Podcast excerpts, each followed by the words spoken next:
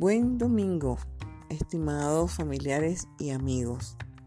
Hoy estoy entregándoles una reflexión que me fue solicitada por algunos amigos quienes han tenido algunas dificultades de vida, así como también se les ha presentado a algunos conocidos y personas muy cercanas.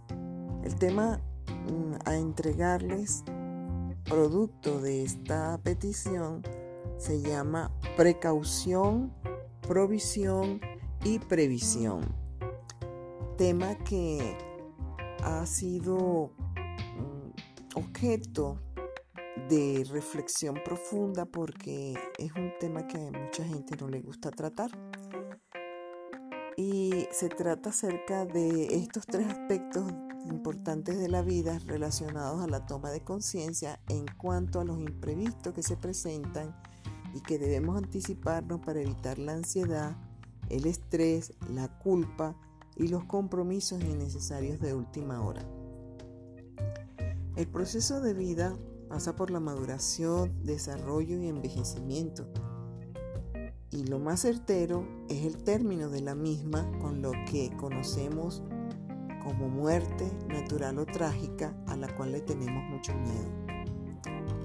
Hay que aprender y enseñar a nuestros hijos que tener precaución de cuidarnos, de alimentarnos adecuadamente y de tener cautela ante el deterioro o amenaza de la salud es una acción responsable que conlleva a la provisión de los recursos necesarios para asegurar la satisfacción de nuestras necesidades básicas, sociales, de autorrealización o existenciales, siendo objetivamente importante el tomar conciencia de lo prioritario de realizar acciones de previsión ante los hechos que se pueden presentar y que implican un gasto que se realizará en el futuro, pero que no se sabe cuándo ni a cuánto alcanzará.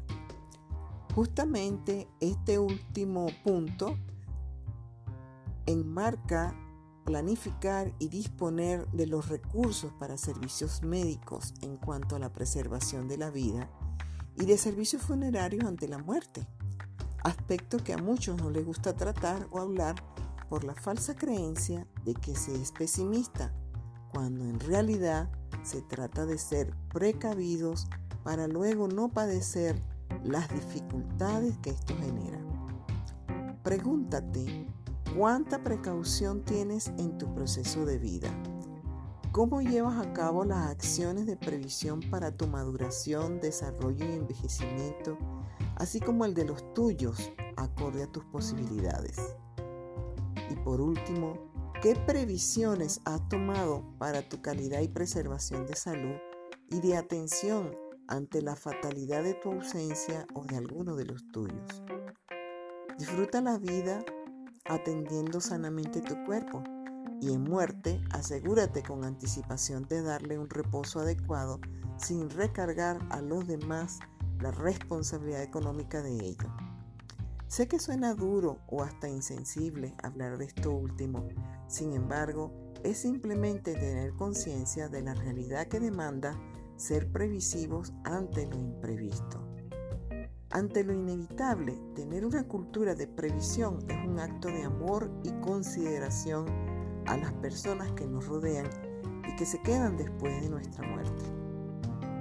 Que la luz del Padre Supremo y su amado Hijo te guíen en el análisis de esta reflexión, profundizando la importancia de la misma, minimizando los sentimientos encontrados que te puedan generar o el rechazo de tan cruda realidad. Cuidándote, cuidas a los demás. Previniendo, previenes circunstancias desagradables para la vida. Y previendo, también ayudas con amor a que los demás no se desgasten en ese proceso después de nuestra partida. Buen domingo.